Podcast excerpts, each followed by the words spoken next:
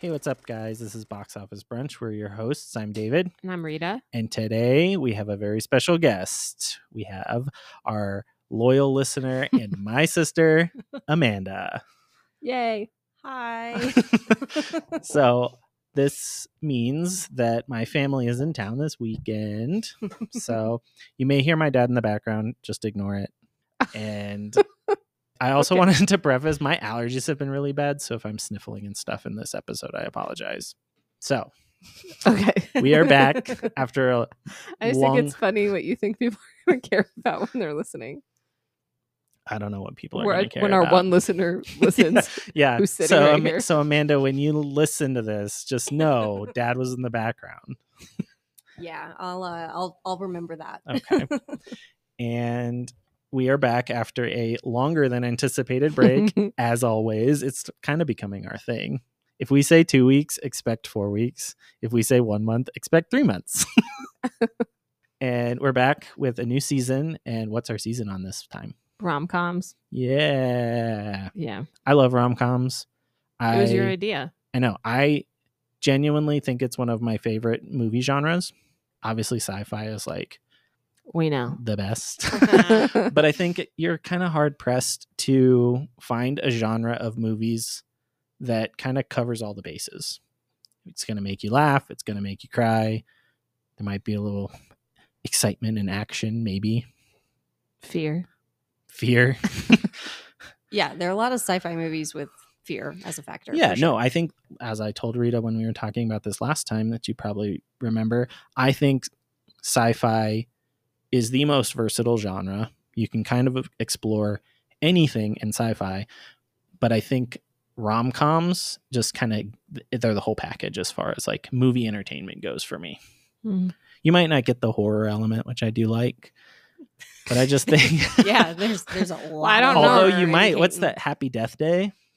You might Kind of a also, if rom-com you're horror. afraid I of would commitment, not qualify that as a rom com. it's very funny and she falls in love Yeah, but that's not the focus. The focus of a rom com is the romantic part. true yeah Like everything else is Yeah. just filler. yeah it's not like the horror in happy death day was the thing that was keeping them apart in their relationship but I don't know, Anyway. David. Some people could be afraid of commitment. That could be scary. It i- it is scary the horror. that's why i watch horror movies and rom-coms because they have the two scariest things in them to me murder and commitment Oh I One guess could that lead to the makes other. sense. true I mean, David, how long did it take you to commit to a couch? So Very true. Yeah. I just am very s- specific about the things that I choose. but you got the same couch that you have in the other room. So you did Well, all that. It wasn't my fault. I mean, it was exactly my fault that I thought that couch was off limits because I already owned one. fake news. Anyways, rom coms. We already did some episodes on some of our favorite rom coms. I think that Crazy Rich Asians and Just Friends probably would have made this list had they- they not already been decided. And then I think that one of the problems that we came to with this was limiting it, like cutting it down to a manageable list because there's so many good rom coms that we both enjoy. So if your favorite didn't make it on this list, we'll probably do another season on rom com somewhere down the line. There's just so many good ones. This is just kind of what we picked. So if your favorite didn't make the list, keep it to yourself. Well, actually, I was going to say if you think any of these aren't rom coms, Google it before you tell me. Okay. Because I Googled Also, every single one of them. Google it and then keep it to yourself because we don't care. Well, because people are like, that's not a rom com. I'm like, it literally says romance comedy when you look it up, Yeah. which is the definition of rom com. Yeah. I may agree with some people on one of those, but we'll see. If it's, I've never seen it, so we'll we'll find out. Google it. Google it. we'll we'll talk about I'll that fight you. we'll talk about that when the time comes. Uh, if you have any ideas for movies you want us to talk about in the future, you can email us boxofficebrunchpodcast at gmail.com or leave us a comment on Instagram at boxofficebrunch. We still haven't even said Podcast. what? Box office brunch podcast. I don't think it's I think it's just box office brunch on I don't know Instagram. anything. I checked before. I don't know anything. Okay. I'm I'm dumb. Anyway, just search box office brunch and you'll find us. Yeah. There are no others. We've taken them all out. we're the last one. We're the Highlander. anyway, email us your suggestions. Maybe we'll put them on a list sometime down the line if your f- favorite didn't make it. What do we have for brunch? We got Thai pot because it's not brunch time, it's nighttime. It's eight thirty at night, yeah. You know, brunch is whenever you want it to be. and it can be whatever food you want it to be. Yeah. So we got Thai pot, obviously our favorite. We I think we've had it multiple times on the podcast Mhm. already. Mimosas. We did have mimosas. I re- actually remember to get orange juice yesterday when we went to the store instead of Look at that. like looking at the expiration date. I didn't check the expiration date, but I'm uh, hoping it's fine. It tastes fine. Okay. I'm sure we'll be fine. Anything else we need to say before we jump into it? Get your shit. Let's go. Okay.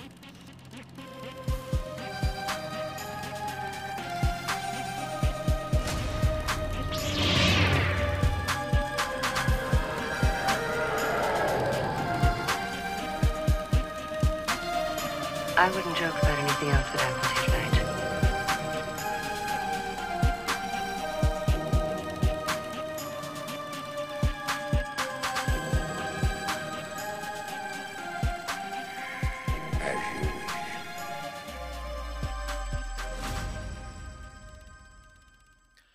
All right. So clearly it's been a while and we're a little rusty. And I couldn't remember before the break if we typically announced what we were talking about before or after. And Rita informed me that it was before. So if it sounded like I was kind of droning on trying to figure out if there was anything else, that's what it was. So what are we talking about today? Ten things I hate about you. The Yes. movie, Yes. not ten things I hate about you. Yeah. This is actually therapy. This you're- this is a live break. That's why your sister's here. It's an intervention. She's the mediator between us. So, so no, yes. it's for yeah. No, she's gonna tell you all her problems with you. oh Yeah. Oh God, this is an ambush. is what it is. I'm kidding. no, so we wanted to start other than by telling you we're doing ten things I hate about you. We're also going to start with our typical question. We're going to ask Mm-hmm. our guest, since it is her first time on here, what is your history with movies? How did you f- kind of fall in love with movies? Obviously, I was there for some of it since we grew up together, but was there any like moment where you were like, thought about how much you like movies or whatever? Not really. I just so growing up uh, was always told this story about when we lived in Germany and mom would be like in the kitchen or so, in some other room and she would have put on Star Wars for me and I would holler from the couch to wherever she was for her to come in and read the saga as it was being laid out because I was like 4 so I could not read Yeah. um, so that story has always stuck in my mind. And just in general, movies was always something we did as a family. Mhm. And a lot of times, cleaning the house, we would just put on like TNT or TBS or whichever had, whichever one TV guide said had like the movies that sounded good to us. We would Mm-hmm. just put one of those channels on and movies would be playing in the background as we were like cleaning out the fridge or vacuuming or just whatever. Movies have always been a part of just daily life for our family. And Yeah. so like going to the movies on Sundays after church, like specifically I remember going and getting the newspaper Mhm. not because we gave any Not because we wanted the Care. news. yeah, not because we Yeah. wanted to read about the news or anything. We just wanted that like small little three by four square. that told in you the what movies corner. were playing that day and at what times. Yeah. Oh, that's cool. That was like we would get donuts and then we'd go pick this up from the corner by that tire store. And Mm-hmm. then we would figure out what we were going to do the rest of the day. So, Yeah. and like it's our Christmas tradition. And I think there for a while we did it around Thanksgiving too, but like it's just something we've always done. Yeah. And Movies have it's- always been a big part of our family, whether it was going to get movies from Blockbuster on the on Friday nights and coming back and just watching the movie as a family, but that was always like family time was movies. And it was it just kind of was that our whole lives. Yeah, absolutely. And still is. We're Yeah. out here visiting in Colorado, and you would think, let's get outside and get all this mountain air. Or Yeah. sit around and watch movies that one or none of us have seen and Yeah. discuss them. yeah that's it's just Yeah. that's what we do that's what i do when i go home for christmas and my dad and my sister are usually like are you getting enough out of your trip like did you want to do anything and i was like nope i'm doing it i want to go home and not have to work and sit in front of the tv and veg and we'll do other stuff that sounded really bad in retrospect Not But- really. Not when it's a break. yeah. It's not like that's all I do all the time for my whole life. It's just like when I'm in like vacation relax mode, I want to veg. yeah, definitely. And there's also an element to, like me as a kid, watching the original Star Wars, all right, episodes four, five, and six, let's be clear. just there are certain movies that are just near and dear to our hearts and Yeah. you can put them on at any point depending on what kind of day you're having if you're having a real crap day you had know there's a movie that just is always going to amp you up like for me devil wears prada and working girl are two movies that really help me when i'm struggling and then there are other days where you're just i just want to have something fun and poppy in the background and rom-coms are great for that Yeah. yeah. I think you were actually talking about it yesterday about how you were doing something around the house and you had like some criteria for a movie that you wanted. Like she ended up watching the new Avatar, because she was like, I want something that's going to be like visually entertaining, but not a story that I necessarily need to pay a lot of attention to to know what's going on. I guess that kind of answers the, my next question would be like, do you have a comfort movie? So you said Working Girl and Devil Wears Prada. It really depends on what's Mm-hmm. going on at Mhm. the time. Devil Wears Prada and Working Girl are really good movies for me when I'm having a rough time at work because Mm-hmm. both are about struggling in work and finding your path Mm, and okay. figuring it out and empowering women in the workplace. So Yeah. both of those are great for that. Um, also, it's just really fun to see the fashion montage yeah. throughout Devil Wears Prada. And young Harrison Ford and Working Girl is just choice. Would you say you have a favorite movie? Yes. What would you say it is? My absolute number one favorite movie is Shawshank Redemption. I knew it. Okay, I was right.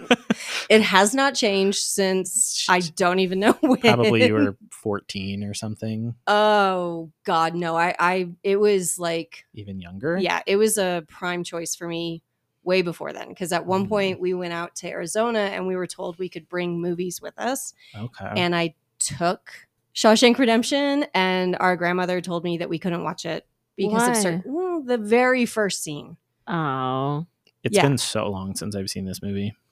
Oh, the, the, there, there's a there's a sex scene in the like first five minutes when he's on trial, Mm. and because of that scene, we were not allowed to watch it.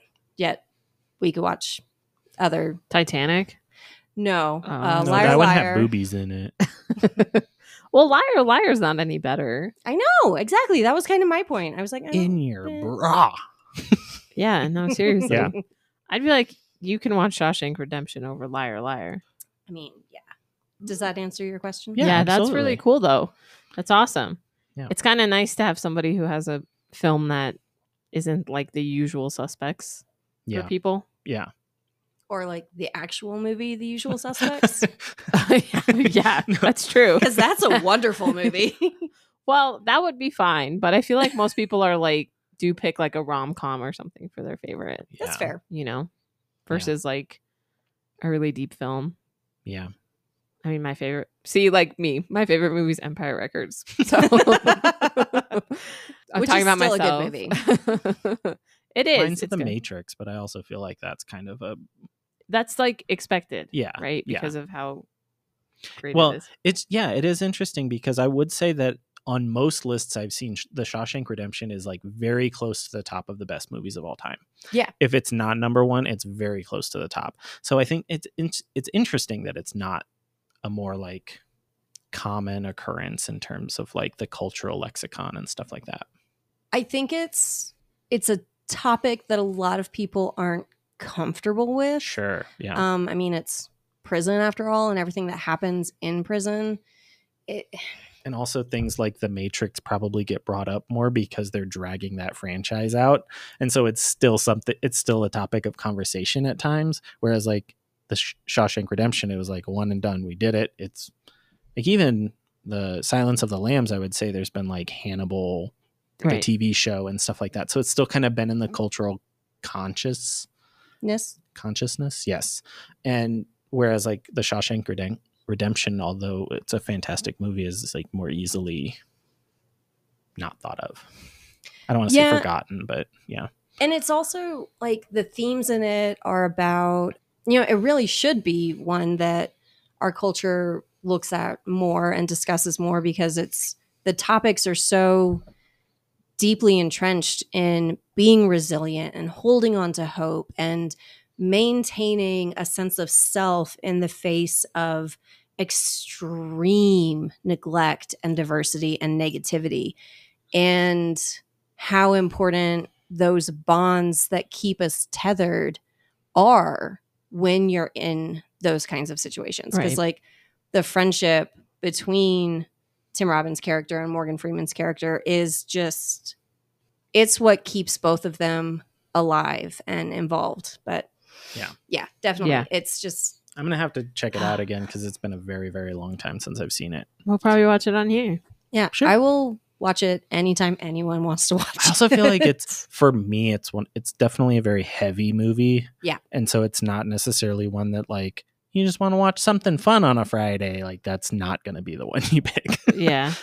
it's good though. it's very good. It's very Mhm. good. It's I feel like we did a movie recently where we talked about how like it's very good, but it's not necessarily something you can just like watch all the time. Mm-hmm. Anyway, enough of this. Yikes. Just kidding. Yeesh, you're in rare form. Sorry.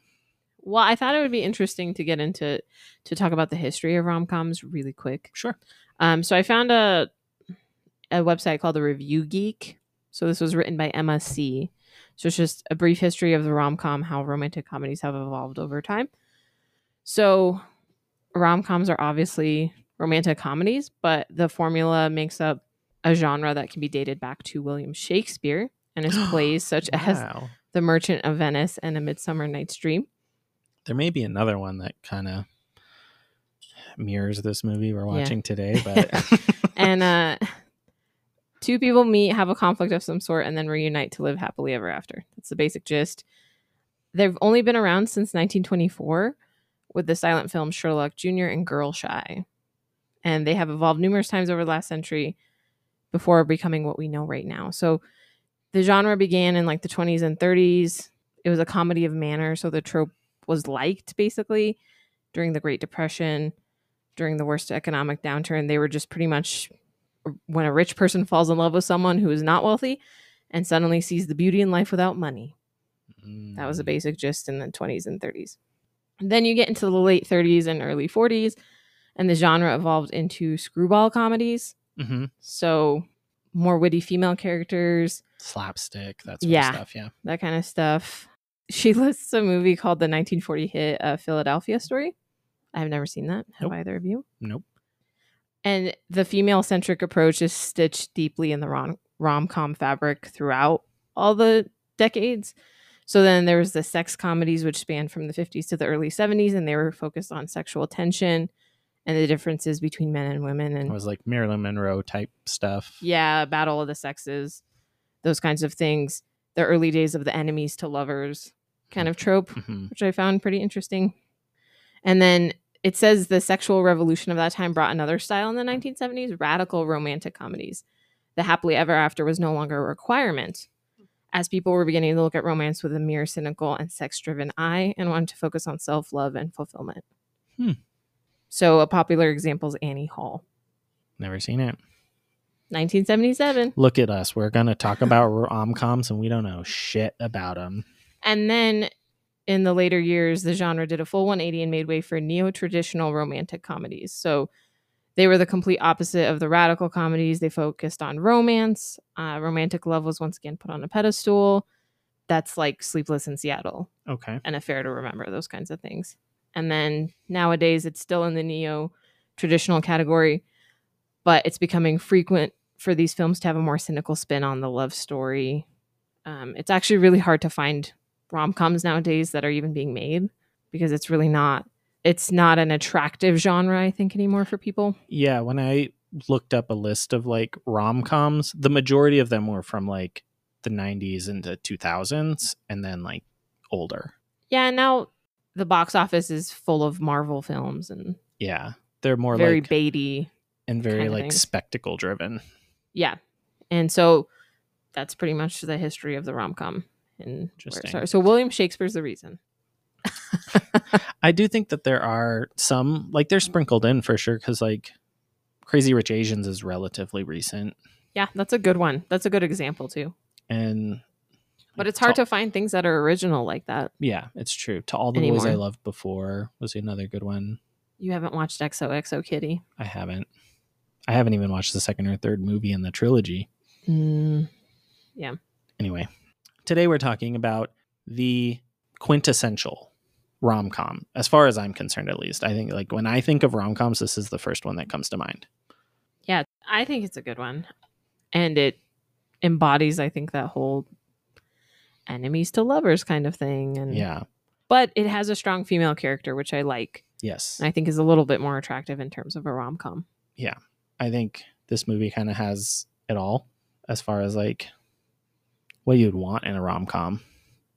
I think that it's interesting that also you mentioned like it being female centric kind of has been interwoven in it. I think that that's kind of where that the term chick flick came from for a long time. Oh yeah. I feel like I haven't heard that term in a while, but I think because they were female led a lot of the time, that led to people seeing them as like a a female targeted film. Yeah, I'll agree with you. And even like it's it's not fun, but um I mean you love rom-coms, but Mhm. like it's kind of hard to find guys who are willing to own up to liking them because Yeah. it's been viewed as chick flicks and so like a real man's not going to like a rom-com. blah, blah, blah, Right. blah. It's like Right. that whole like men don't wear pink thing that was a Right. thing for a while. Yeah.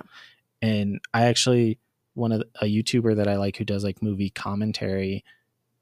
He had a video where he watched The Devil Wears Prada, and even in that, the title was "Straight Man Watches a Devil Wears Prada," Ew. which like I think was a very common thing about that movie. Again, because it's like a female-driven thing, I think it's kind of just like become that. Like if it has a female lead, it's supposed to be for women, which I think is bullshit. Movies are for people, and if it's a good movie, then And you're, you're, not a people. and I'm a people. and I just think that like when movies start trying to be pushed towards a certain demographic, it makes the movie worse. Just make a good movie. Absolutely. 10 things I hate about you. Do you have facts about this one or do you want me to? yeah. Okay. It was directed by Gil Junger. I looked up the pronunciation. It, wa- it's not Younger. I Junger. thought it was Jill Younger and I thought it was a woman at first. no, Gil Junger. It released March 31st, It's funny that 1999. Both of those are backwards as far as like what I thought they were going to be. Yeah, it's Anyway. not special, but released March 31st, 1999. Total budget 13 million. Box office finished at 60.4 million. In its opening weekend, the film grossed 8.3 million in 2000 271 theaters domestically, finishing second at the box office behind The Matrix. Yeah, it actually was released the same weekend, which is Yep. weird because this movie feels older. Not it- like it doesn't feel like it was m- older. It just feels like I've known about it longer Yeah, than the Matrix. yeah. Yeah. It grossed a total of 38.2 million in the US and Canada and 15.3 million in other territories for that total box office worldwide. And the synopsis is a high school boy, Cameron, cannot date Bianca until her antisocial older sister, Kat, has a boyfriend. So Cameron pays a mysterious boy, Patrick, to charm Kat. But really, he gets somebody else to pay the mysterious boy. Uh, and then before we jump into the cast, I wanted to introduce a new section into this season because I thought it'd be interesting. I thought it'd be something cool to talk about. For this one, it's not as spicy and salacious as I thought it was going to be, but it's the Rotten Tomatoes score Mhm. because I feel like these movies do often get unfairly like bombed by critics. They're like, "Oh, it's just such like it's all fluff or like whatever." So what did it get? So this actually got a 71% positive out of 83 reviews but from critics. What I did find interesting was that almost a third of those were after 2010. Oh, Like they were relatively recent. And the audience score was actually 69. So it was super close. hmm. But that was out of 250,000 reviews. So My rating's going to be way different than that. it's okay. But anyways, I thought it was going to be a lot more spicy. Like I looked up Sweet Home Alabama, which is kind of like a guilty pleasure one of mine, and that got a 38% from critics and a 78 Ooh. from audience. Wow. So I thought they were going to be like wider, and we'd be like, "Ooh, these critics they s- they hated this movie, but we love it." Not as scandalous. yeah, it's not as scandalous as I thought it was going to be for this one at least. But we'll see what some of the ones we do next. Yeah. So not much to talk about there. Seems Yeah. like pretty much everybody loved it and loves it. It did mention that it's bec- become a cult classic, so maybe it wasn't super Great. popular at the time, and maybe that re- explains like why some of the reviews are more recent. So you were concerned about your dad opening that fruit, but did you just hear that firework? Uh, let's hope it was a firework. This is the part of the month where we play, or the part of the year where we play the game. Was that gunshots or fireworks? True. Anyways, the cast Heath Ledger as Patrick Verona, a charming and rebellious student who is hired to date Kat Stratford so that her younger sister Bianca can start dating. Julia Stiles as Kat Stratford, a strong willed and independent teenager known for her sharp tongue and feminist beliefs. She initially despises the idea of dating, but her relationship with Patrick begins to change her perspective. Joseph Gordon Levitt as Cameron James, a new student who falls in love with Bianca Stratford at first sight. He enlists the help of Patrick to win her heart and navigates the challenges of high school romance. It's weird to think they're in high school. they all look like they're in their 30s.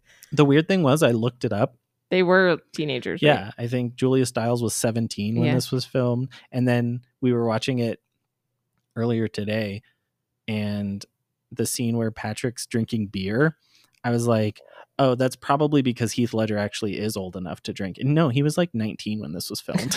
Well, he was old enough to drink in Australia, probably. yeah, yeah, but not Where by he's from. much. Not Yeah. by much.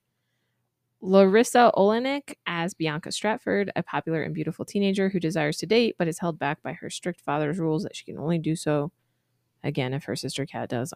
David Krumholtz as Michael Ekman, he's Cameron's friend and a fellow student who assists him in pursuing Bianca. He's pretty much the comic relief and is seen kind of as the voice of reason for the most Yeah. part. Andrew Keegan as Joey Eat Me Donner, a conceited and popular jock who initially desires to date Bianca for her looks, he becomes a rival to Cameron and Patrick in the pursuit of Bianca's affection. Susan May Pratt as Mandela, that's Kat's best friend, who supports her feminist ideals and encourages her to open up to new experiences and is also obsessed with William Shakespeare.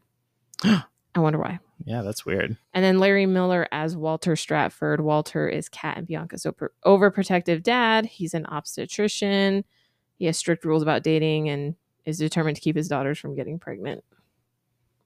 And then I think I just didn't get the two the principal and the teacher. Did you mention Gabrielle Union? Oh no. That's Not her Bianca's best friend, plays Not really, though. Chastity. Daryl Mitchell as Mr. Morgan, who's their English teacher. Allison Janney as Miss Perky, who's the uh, guidance counselor who's writing a spicy novel About bratwurst. yeah. David Leisure is Mr. Chapman, the coach of the girls' soccer team. Greg Jackson as Scurvy, who's a friend of Patrick. Kyle Cece, I guess, as Bogey Lowenstein, who's a MBA hopeful and golf enthusiast. That must be Nigel with the brie. and Remember, guys, don't touch anything. yeah, and then the band's letters to Cleo and Mhm. Save Ferris were also featured in this. All of their members were featured in the credits, but I'm not going to run through them. Fair.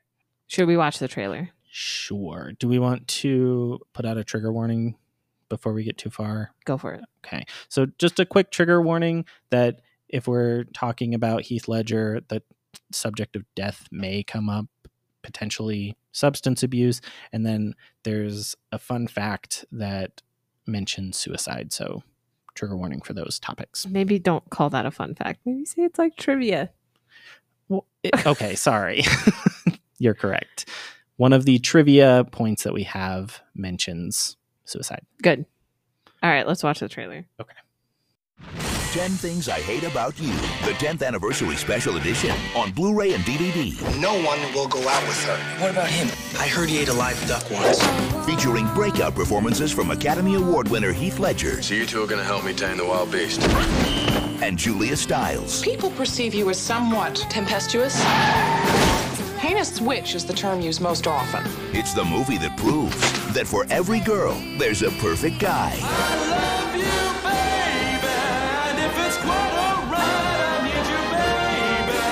You never give up, do you? Was that a yes? No! Well, then was that a no?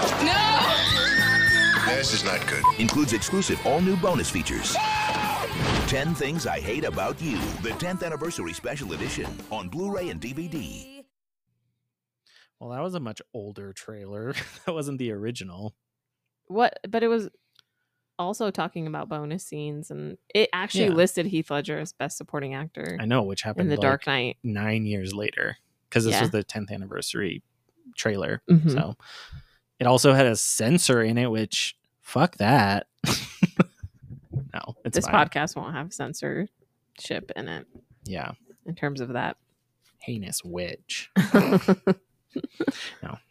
It made me want to watch the movie again. I just I know. watched it. I've watched it twice this week and I'd watch it again right now. yeah. Absolutely. It's fantastic. Zach had never seen it. So when I we were watching it last night, he was like really into it. And he laughed at all the parts Our- that were funny. And Our dad was watching it, I think, for the first time Hmm. today. He wasn't paying like, he wasn't like glued to the TV like it sounds like Zach was, but he enjoyed it. yeah. Zach thought the part where he's like, There's a dick on my face, isn't there? he thought that was so funny.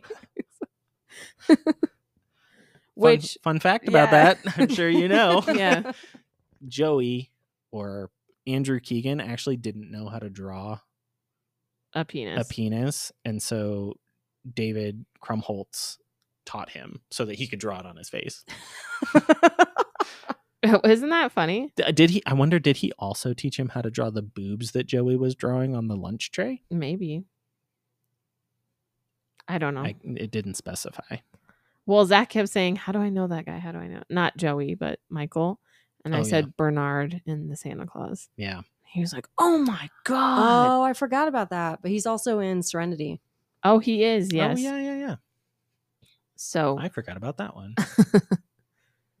and Zach was all like, Wow, he he's really skinny in the Santa Claus. And I said, I think he's also younger. yeah, yeah. I think the the Santa Claus was like 1995, 1994, something like that. Mhm. and this was 1999 so it was Yeah. quite a bit later Well, this movie featured from basically everybody's opinion d- at the time those breakout roles for julia stiles heath ledger and joseph gordon-levitt they were kind of universally loved even if the movie wasn't they most people appreciated their performances yeah. so this was actually heath ledger's first american movie he beat out Ashton Kutcher and Yeah, Josh Hartnett. Josh Hartnett as like were the other two people. they wouldn't I have guess, been in good the bad running. boys at all. Oh. No. Especially Ashton Kutcher, I feel like he could not have been serious about it. No, No. not at all. And Josh Hartnett, he he's just he's he do- he's not the bad boy type.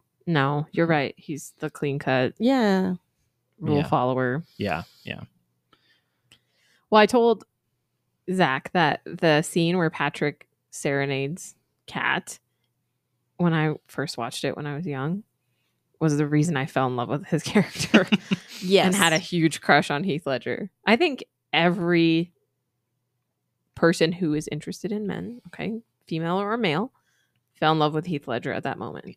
yeah. yeah. I think that's accurate. But also, like the whole paintball scene is one of my all time favorites, and it's like that I want to have that kind of fun with my romantic partner. Like that's what I want to do. I just want to go out and have a blast and just I I, think don't want they. to shoot each other with paintballs, but like squishing it in your face sounds like a lot Yeah. of fun.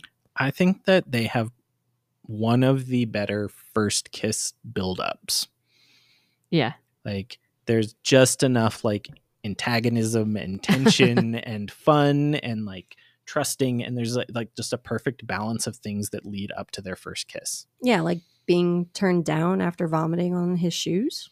yeah and in that in that scene i don't know if it's if i'm looking into it too much but it al- it almost looks like she smiles a little bit when he turns her down it's almost like she's surprised that he's not taking advantage of her and while she's like hurt that she's being turned down she's also kind of impressed that he's like not taking advantage of her I didn't see it as being impressed, just as, oh, okay, Like- fine. yeah Like you go after me real hardcore, and now I am offering myself to you, and you turn me down.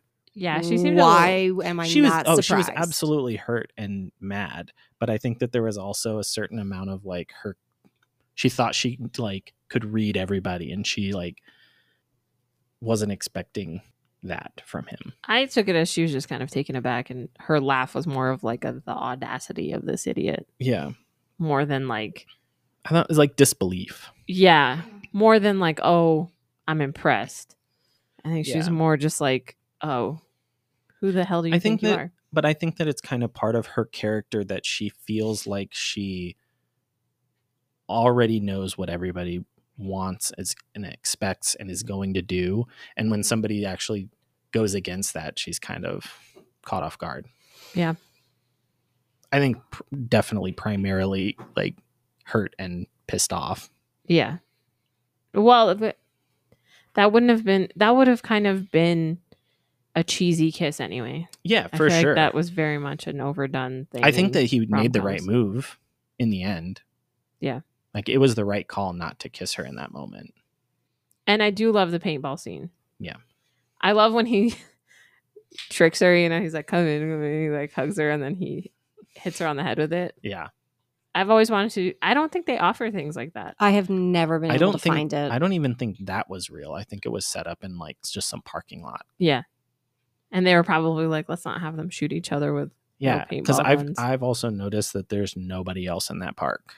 Like they're the only two Yeah, people playing. that is true. At any point, See, I just took it as you know, it's the middle of the day. it's a so- school day. Yeah. Yeah, yeah, there was that's a true. there was a trivia about that. Let me find it. Okay. So I think we normally try to do like a likes versus dislikes, but I don't have any dislikes. And I think all we're talking about is what we like about this movie. So I don't know that we can necessarily go into that. I think I didn't like Bianca. Oh, yeah. I can say that. I mean, I understand Bianca being a younger sibling who their mom left and maybe didn't have as much responsibility as Kat placed on her, but I just felt like I didn't like her for most of the film. I like her Yeah. at the end. I feel Yeah. like maybe her character gets redeemed a smidge, but I still think Cameron should have just been she's like, "F definitely you." like she's definitely like a selfish self-absorbed snotty girl Yeah, I don't But- think you're supposed to like her. i also what i appreciate about her is that they like that's not all she is Right.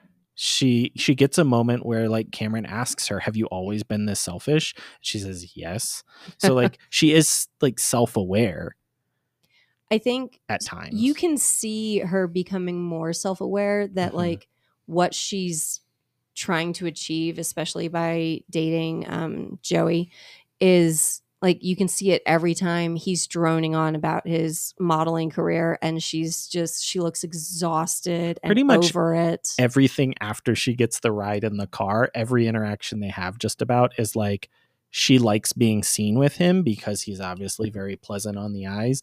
But anytime they're having any kind of conversation or any sort of discourse, she is like, oh, this is not what I wanted. yeah, definitely like you see her I, I honestly think she has the most growth through the movie Yes. Yeah. because like and and both of them kat and bianca both took you see it in how they are reacting to society and the expectations and how they're um, dealing with their mom's abandonment basically like kat becomes self-sufficient self-aware completely involved in like the big topics and you can see that in her reading bell jar and referencing sylvia plath and um, all her feminist ideals Whereas Bianca takes it, well, mom left, so I'm just going to be as popular as possible to not experience that pain again. I think they're definitely very polar opposites in terms of like their personalities.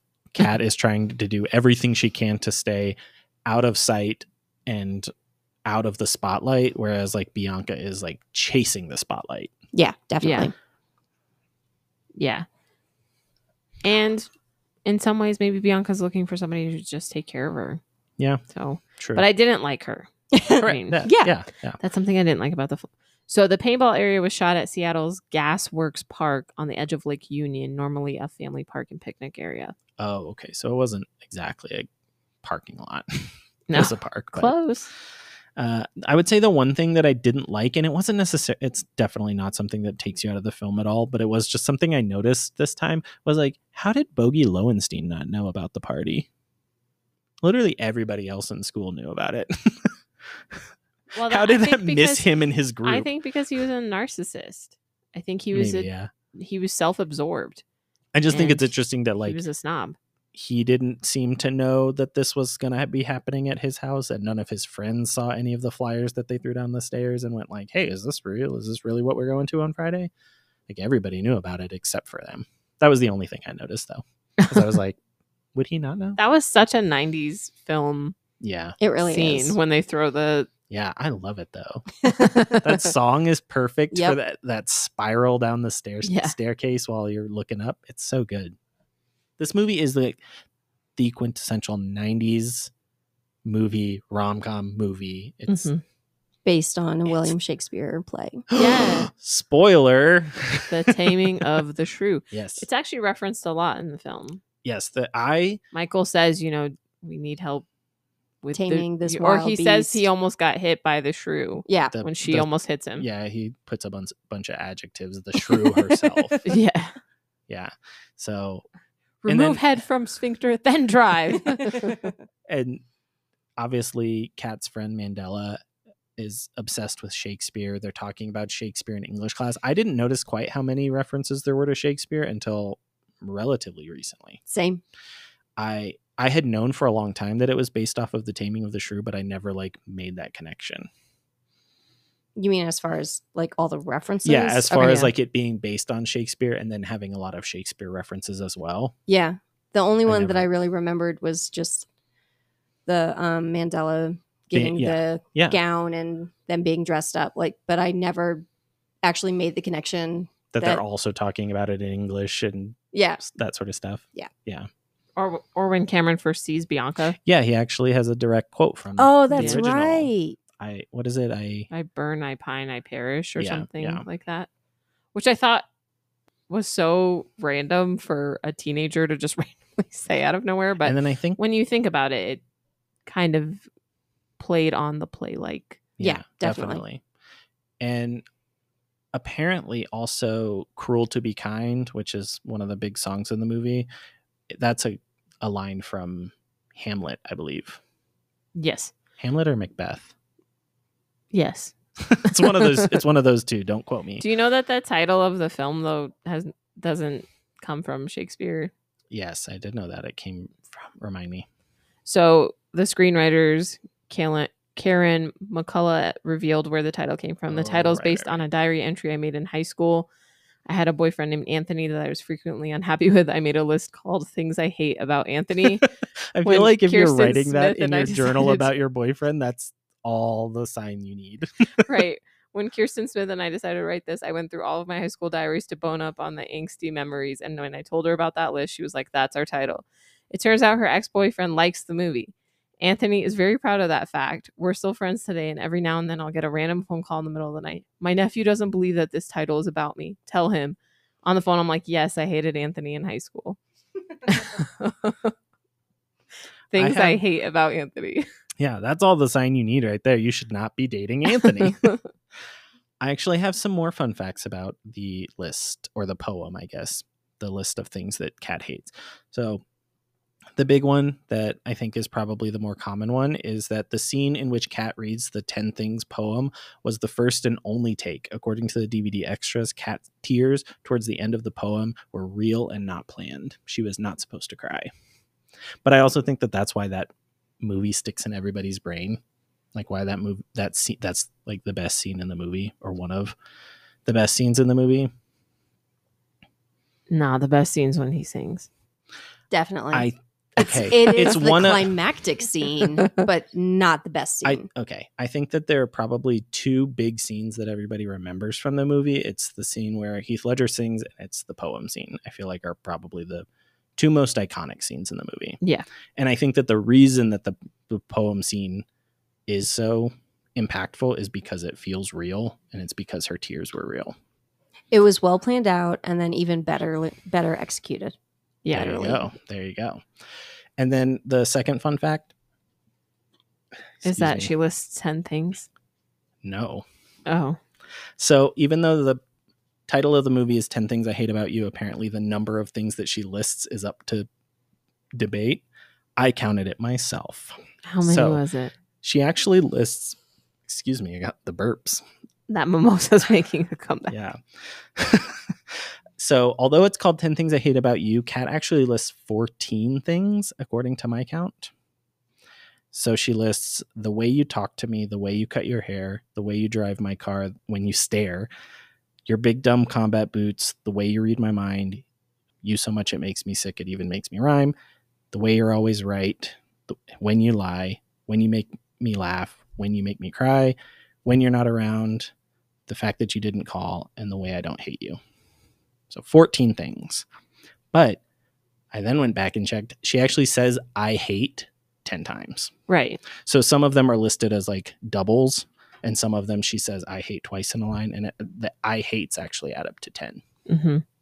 So that's my fun fact about the, the poem. Cool story, bro. No, just kidding. Thanks. It is a good poem.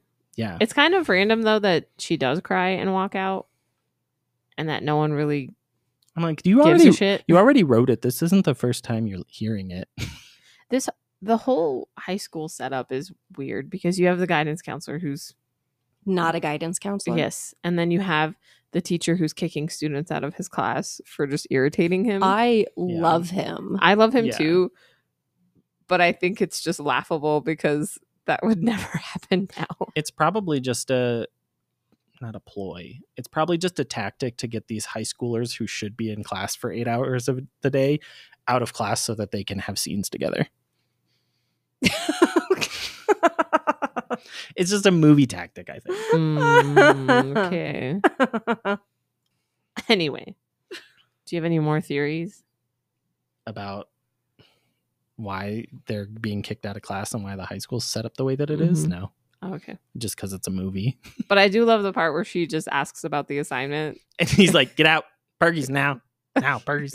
if you've ever watched the outtakes The and just like bloopers. repeating, it, it is so funny. and they're like top of the take top Yeah, of the he's take like- like, go back to the top Yeah. of the He's like, take. "What? Oh, So yeah, my favorite scene obviously is when Patrick sings to her. is that your favorite scene as well, or are you with the paintball scene? I'd say the paintball scene is my favorite, closely followed by the singing scene, especially since he gets the band and everything. But the paintball scene is more intimate, Yeah, and that's I think why I prefer it I think I, because ha- I would prefer that. yeah, I think I would go with the paintball scene as well. I just think that it's like, I feel like if anybody could go back and have their first kiss again, that's probably like the way I would want to do it. Yeah. I don't know that uh, I don't, that's definitely not their first kiss, but I'm just saying like it's just such a perfect first kiss m- moment. Yeah. Well, it's it's their first It's together. their first. True, Yeah. True. And then it rivals the kiss at, that he tries to give her at prom after she finds out all of Oh that. That God! one, Don't yes. no. Someone's pissed. You don't kiss them. And she shoves him so hard, and I just Yeah. it makes me so happy that she does that because she Yeah. gives him a look like the, The fuck, fuck?" you are Yeah, like excuse me, no, like that's not happening right now. fucking idiot. How did he think that was going to make things better? Why It's didn't an he excellent just question. also why didn't he just tell her? Why didn't he just tell her? True. No, because I was thinking about the part when he's drinking the beer and Michael's like, "Excuse me, before we get started, should you be drinking without a liver?" like, "What?" I think it's great how like Michael and Cameron reference all the like rumors about him to him constantly, and he always gives them a look like, "What are you talking Or about?" somebody does because Yeah. like Oh yeah, Joey makes a Joey, comment and he's like, too. I had some great duck last night, and he's just like, Cool. what? He's like, I heard he Why? ate a live duck once. Everything but the beak and feathers. Yeah. feet. Oh yeah, the beak and the feet. Anyway, I just keep saying that. Anyway, Anyway, I also do want to give a shout out, kind of, to the Bianca and Kat's dad because I think he is pretty funny. yeah, Just how he spirals the entire time when he makes her wear the belly. Patrick, Yeah. who knocked up your sister? The belly is a great scene, yeah, and you can just see the disgust. On and you can both of tell that their, it's uh, not the faces. first time the way that Bianca Yeah. puts her arms out. She's just like, here we go again. I'm like, oh man, I do. I think he adds a sense of comic relief that but he's also such a good dad. Like he's obviously like a little bit too strict, but I think that just like in terms of how much it comes across that he just loves his daughters more than anything in the world. Yeah, it's just yeah, like very heartwarming. That scene at the end with Kat, where she he talks about her going to college, the college that she wants, and how he already sent a check, and he's just like, he's just like doing the best he can. Yeah. I just I I don't know, I love him. Yeah, he's he's fabulous. I think one of my favorite scenes with him is when he's working out. he does like seven crunches with the with the like crunch ab whatever machine. Yeah, but then Bianca comes to talk to him about prom or something, and he just like the the thing goes flying into Yeah. the neighbor's yard. Yeah. Thanks, Bill. I like what he I never I didn't realize until when I watched it earlier this week about how he's like those Dawson's River kids. I was like, oh, that's a Dawson's Creek Yeah. reference. I Yeah. did not catch that Yep. until this time. It There's was- so many references. yeah. or he just the stuff he says that I missed as a child, you know, where he's like, Yes, I'm up to my elbows in placenta. Kissing isn't what keeps me up to my elbows in placenta. yeah. And he's just like talking about all this. I like when- wish I had listened to my father. Yeah. no, he didn't. Well, that's what she would have said. if she weren't so doped up. Yeah. But I love how he worries about them differently. Yes. He doesn't worry about Kat getting pregnant. No, right. not at all. That's never the discussion. It's always about Bianca getting pregnant. He's just worried about Kat being a little too independent and growing up too quickly for him. Yeah. So obviously we mentioned that this is based off of William Shakespeare's The Taming of the Shrew. I actually kind of went down a little bit of a rabbit hole digging into like what does that mean? Like what was the story about? I read no, I didn't read the story. Okay, I read the Wikipedia synopsis. Get real. I was not going to read that. I asked ChatGPT to tell me about the movie, and you know what ChatGPT told me? That one of the fun facts it gave me was that Heath Ledger wrote the poem that Patrick reads about Cat. And I was like, you got it all wrong, ChatGPT. so wrong. I even told David, I was like, I thought for a second, does Patrick read a poem in the movie? Did I miss that part every single time I watched it? Yeah, Maybe it's in the director's cut. So you get it from Wikipedia. I tried to get ChatGPT to talk to me. It didn't.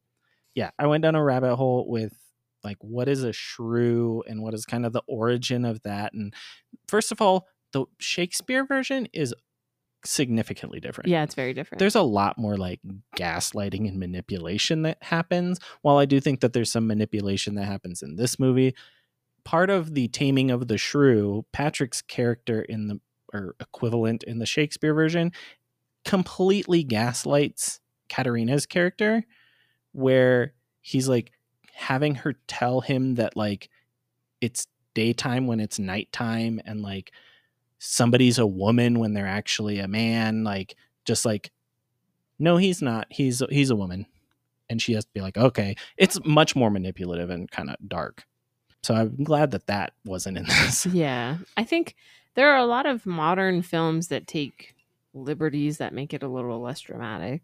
yeah one Well, thing that did I don't know. The modern take of Romeo and Juliet wasn't. that. one one of the things that did carry over into this version was where Patrick pretends that like when Kat's being mean to him, it's actually like a compliment, and he's like, "Oh well, why would I go for somebody who likes me when I can have blind hatred?" that sort of stuff. That was something that Petruchio did in the original, but it was far darker and more manipulative in the Shakespeare version. Yeah. I do like how at the end, because Zach did say he can't just buy her off and she just forgives him. I mean, he just betrayed her. And I like how she then Yeah, she how she says it in the mentions next it. second. Like, you can't just buy me things when. I actually had something in here about that line as well because I appreciate that she stood up for herself and like told him like you could you're going to have to do better than this going forward. But I like that his response wasn't just like okay, I will. His admitting that like oh well I can always get you drums or someday a tambourine or whatever. He wasn't he wasn't writing off the fact that he's going to mess up, but he was also stating that he's going to make that effort to make it up to her and prioritize her still. Yeah, but he was also being very true to his himself and helping her laugh instead of continuing to Yes. spiral. Yeah, So exactly. Or fight about it. Yeah. All right. So I did go down this Wikipedia rabbit hole talking about the shrew. It wasn't talking about the shrew. It wasn't talking to me. I went down this Wikipedia rabbit hole about like the origin of the term shrew. Sorry. so the shrew is actually it's typically an unpleasant, ill-tempered woman characterized by scolding, Ew. nagging, and aggression. Just wait, we'll get there. it's a comedic stock character in literature. And I actually went down the rabbit hole of what a stock character was because I was like, is that the same as a caricature? It's not quite. So it's present in both Western and Eastern storytelling and folklore.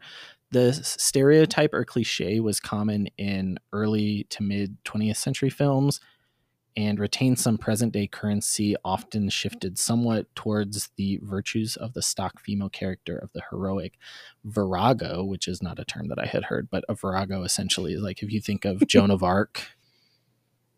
The virago is a woman who demonstrated an abundance of masculine fe- virtues, typically. The word comes from the Latin word virago, meaning vigorous maiden. Uh, ver is like man or man like. Historically, this has often uh, been a positive trait and reflected heroism and exemplary qualities of masculinity. However, it's also it could also be derogatory, indicating a woman who is masculine to the exclusion of traditional female virtues. So things like caring and nurturing and th- that sort of stuff. And I think that that is something that I wanted to touch on because I think it's been a topic behind the scenes, at least with us, about like strong female characters in movies. I think I those are actually just looked up what the male equivalent of a shrew is, and the list of words is bitch, pathetic asshole, coward, weak, little dick, lame, rotten, Oh shit! sorry excuse for a man. so Joey. Jesus. yeah, That was fucking. That fucking went in. it, it really did. The- I was like just curious, like what's the male equivalent of a shrew? Because like that's pretty offensive for them to refer to that as an unpleasant, ill ill-tempered woman. And then it was like, I think people just went in and they're like, all right, well this is what a man is if we're gonna call a woman a shrew. yeah, I feel like they maybe overcompensated with some of the things they said. I like the pathetic asshole. Like, little dick. I, that's the, that's the one that struck out. wow, they fucking went in. It's probably written by a bunch of women that would be considered shrews. yeah, I think that's gross. But William Shakespeare Yeah. was a different breed from a different time yeah, period. it was a very different time. Period. women were viewed very differently than they are now, which is why I think it was refreshing to me that Kat remained loyal to her ideals. She Yeah. kept her feminist ideals and didn't That's par- change herself for somebody. It's also part of the reason that I was surprised to find out that it was directed by a man. But it was written by women. That's true. T- the two screenwriters, were Mm. and both he was women. honestly like, I have no desire to do a remake of The Taming of the Shrew until he read the. the script and it was like witty loved it. and funny and yeah. So kind of on that note, the modern use of the word virago even generally takes a disparaging sense. Thus virago joined pejorative such as termagant, mannish, or Amazonian and shrew. So those are now considered like n- I don't want to say derogatory, that's But they're a little bit more yeah, offensive as yeah, fuck. yeah. It's Wonder Woman might be changing that, considering the Amazon Yep. but they never refer to themselves as like Amazonian. I feel like saying like, "Oh, that's an Amazonian woman," is Is like, that a little the proper bit term different. for it? what do you mean? Amazonian. No, th- so th- in like Wonder Woman, they're Amazons, Mm-hmm. but you would say like if you had like a tall, like strong-looking woman, you would say like, "Oh, that's an Amazonian woman," and that's like more Mm. frowned upon now. Yikes. The word Virago has almost always Wait, we're still talking about this word. not if we don't want to. We can. No, I this just is was literally the I thought you were about to go into a fun fact, so I was like, "Oh Well, wait, this we're is still- still a fun fact. it is." This is- Continue. I actually But am this is the- interested. I just thought you were done when This you is went the on the end of tangent. the fun fact. 'Kay. The word Virago has almost always had an association with cultural gender roles. There are recorded instances of Virago, such as Joan of Arc, fighting battles, wearing men's clothing, and receiving the tonsure, which I didn't know what that Mhm. was. That's like when the monks would like shave the top part of their head and leave the rest. Oh, okay. Um, and I would say like Mulan probably falls into that category if we, of With like cutting her hair and, and yeah, wearing Mm-hmm. dressing up the- as a man and stuff. Although I don't think Viragos were typically like impersonating men. I think they were just like women with what at the time was considered more m- like masculine traits. Assertive women who don't back down. Mm. Yeah. Straightforward, very blunt. Don't Yeah. cater. Don't just They're less of the docile homemaker that was considered the norm at the time. Yeah, definitely. Mm-hmm. yeah. They were just ahead of their time. I think everybody's kind of always considered Joan of Arc ahead of her time. So is Kat Stratford Yeah. more so than Bianca for sure, or any of Okay. the other I mentioned kind it. of like Bianca's best friend yeah. too. Yeah. Chastity. I know Yeah. you can be overwhelmed and you can be underwhelmed, but can you ever just be whelmed? I think, you, can, in, Europe. So, do we want to jump into fun facts? Do we have anything else? I mean, we're already in fun Isn't that facts. what, Yeah. the only thing we've do we have been discussing? any? Let's talk about more fun facts, different fun facts, okay. maybe less long fun facts. oh, I have one. Okay. I'm like, hit me. Y'all can't see, but they both just got real interested. Because I told her not to look up fun facts. I I knew that you knew fun facts and you like Yeah, obviously I been watching figured. this movie, I but I thought- told her not to look up any new ones Yeah, I knew she knew fun because facts. this is our. I want to be the star. No, I'm just kidding. That's not why. I can It's- go. Oh, no, No, I'm please just saying don't. th- that's typically what we don't. do with guests is like we want one person to not have read through all the fun facts so that we can get some like because genuine we're typically reactions not about some of surprised them. when we share them with each other. Yeah, yeah, it's that's usually fair like oh I read that Well, I okay. So I didn't read this anywhere, but but we just know it. I do. I just know it. I, I actually made the connection today while we were watching it. So both Heath Ledger and Joseph Gordon-Levitt show up in the Dark Knight trilogy. Heath Oh, yeah. Ledger is in the second one, and Joseph Gordon-Levitt is in the third one. Nice. did not make that connection It was listed maybe as a. I saw something about Batman that I just like. apparently through I and did not didn't read. also make it that far down the list That's Yeah. that is really cool. It's it's kind of crazy too. I was actually just talking to somebody today about how I'm done watching Batman films, like Why? remakes. I feel like Why? I Don't want to watch his parents die again. I feel like I Oh, say yeah. that every time until a new one comes out and then I watch it I think anyway. the hard thing is that uh, they've the story has we know the story, Yeah. and it's just It's been like- really hard it's to kinda like- watch remakes. it's kind of like Spider-Man like I swear to god if I have to watch Uncle Ben die again Yeah. I'm going to lose it. I'm glad that the Marvel ones they skipped over that. Well, I mean, they kind of went back to it a little bit, but it's touched on in the new Spider Verse a bit. oh, I meant like in the uh the Marvel, the actual Marvel ones, like the live action Marvel movies Mhm. Yeah. with Tom Holland. I'm glad that they did not yeah, do that. that's just a fun fact about me is that I'm tired of like how many times do we have to watch this poor kid get traumatized by the death of his parents? So, sort of o- off of the back of that The Batman, thing? one, there was one that I can't find right now, but Heath Ledger took a portion of his like character, part of his characters based off of some of uh, Jack Nicholson and his like smile, for example. Oh, in and 10 Batman. Things I Hate About You? in Batman. Yes. You mean in Batman as the Joker? No, no, no. Heath Ledger's character in 10 Things I Hate About You. The like the smile that he does, That's just the way he smiles. Not always. Smiled. some of the like fake ones to Joey and stuff. Oh, the creepy one. Like, Mhm. oh, He yeah. took that he that said I he, can he see. said he took that from Jack Nicholson. And also Oh, what's his name? That may Jared have- Leto was also mentioned in this Yes. as like the type that Kat seems to like, the pretty boy type. And all three of those people played the Joker in a Batman movie at one point or another. Yes. And all Yikes. three actually did a really good job at playing different, in my opinion. Yeah, I did think Jared Leto's Joker was good. I don't know why people were making I think fun his of performance was fine. I didn't like the look. I didn't like the it. tattoos. That wasn't his fault. I though. know, I know, I I, know. actually loved that storyline because it went But I it can't- delved more into the Joker himself and because you get you get a piece of Harley Quinn's story and stuff like that. And but yeah. that's also one of the one of the reasons that I never watched the new Joker, the one with Joaquin Phoenix. oh, I loved that one. Though. It's E- really Everybody good. talks about how great it is, but I don't want to know the Joker's backstory. I think that that was one of the best parts of the character was you have no idea who this person is, where they came from, how did they, how they got to this point. You just know that they're batshit crazy, and I think that that makes the Joker more terrifying. I'd watch it. it. It's not what you think in terms of a You backstory. can watch it. No, I think you should watch it because I think you are misinterpreting what a backstory is is in terms of what you think the backstory of the Joker is going to show you in the film because it's not what you expect. I know what the story is. I've read the Wikipedia synopsis and That's annoying.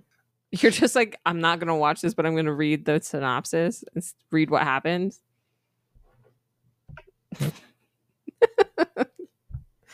I don't like that. we can fight. nope. David's like, I'm done. No, I just think you should give it a shot. I think it was very, very good. It's an excellent film, but you do have to be very prepared Yeah. to deal with the emotional. You feel really bad Stuff. for him. you kinda, do. You do. You know? And then there is that like twist, which I guess David's right about it, but where he's imagined all these things. yeah it it, it goes deep into insanity and delusion Mm-hmm. and the kinds of things that trauma can do to a person Yeah. should we get back to the actual movie we're here to discuss Mm-hmm. Sure. Thanks, Amanda, for keeping us on track. Do you have another fun fact? Yeah. So Amanda actually mentioned this while we were watching it today about how the high school is like very grand and looks like a castle and all of that kind of stuff. basically hogwarts in seattle So this building was not ori- originally built as a school. Uh, Stadium High School is the name of the school. It is located in Tacoma, Washington, and it was first built as a Grand Chateau style railroad station hotel. But after it suffered some fire damage, it was renovated into a high school. So that's why it looks like that. that's a pretty cool story And sorry, you can go ahead, Rita. You, were, you sounded like, or you, you looked like you were going to say something. I was gonna say yes. Oh. So this movie, we'll talk about it. I'll tell you what I scored it later, and this is why I gave it a cer- one of my scores. Was this movie was filmed 100% on location? There were no sets for this film. it's pretty it was cool. all filmed in Washington. It was all filmed at the school. It was all filmed on the lake. It was all like nothing was staged, no green screen, no nothing. that's really cool especially considering how you see the song for the credits at the end Oh, like yeah. how did they even get up there oh well, there's like a whole thing about that. Actually, David, you can. Oh no, I've been doing it. You I have to find it. You find it. I have um, some other ones Go for kind it. of about that. This was filmed at a real functioning high school. Like, this is a real school that kids go to. So, they wanted to use the school's marching band from that high school in the marching band scene where he's singing. But that school doesn't actually have a marching band oh that's so know, sad I know. So they got they got another school's marching band to come in and do that scene. The kid that Heath Ledger pays off in the hallway yeah before that scene is actually the, was the leader of the marching band. And some of the band members from Stadium High School that didn't have a marching band were in the marching band scene, but they had to be taught how to march. They did a pretty good job. Yeah. It was fabulous. You cannot tell that there's no experience there. That's I feel like that's something that just doesn't maybe it does happen, but it doesn't get talked about. I guess it didn't really get talked about in this until now when we're talking about it. for But the just like first time ever in history. yeah. But just like you're like, oh, we need a marching band. Let's get the marching band from this school. I feel like it would have just been like extras pretending to be a marching band yeah, nowadays. that's true. yeah, definitely. That's true. I think that that's cool. Yes. So in an interview with Pop Dose, Letters to Cleo lead singer Kay Hanley said they had to perform their song on a patch of roof the size of Hanley's kitchen on a windy day. So they told us this is a helicopter shot and it costs $500,000 every time the helicopter has to take off. So don't fuck this up. As we started playing, we saw the helicopter appear off in the distance. It's hard to say how far away it was at first because we were so high up in the air, but then all of a sudden the helicopter does this dive bomb directly towards us. Is the helicopter out of control? Is it supposed to be coming at us like this? And I'm thinking, don't fuck up. Keep singing the song. Don't fuck up. It costs 500 grand every time the copter takes off. It was unbelievably scary, but it turned out to be such an amazing shot.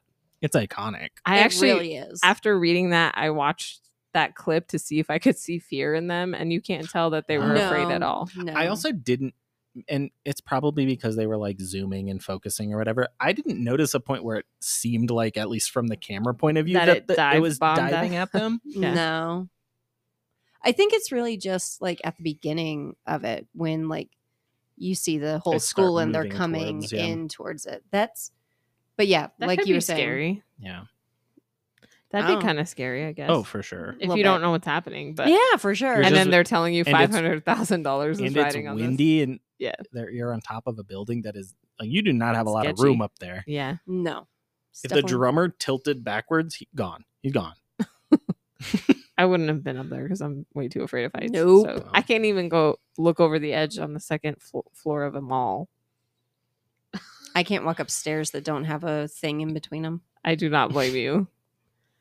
So the song lyrics "Cruel to be kind," I found this fun fact is a reference to the play Hamlet.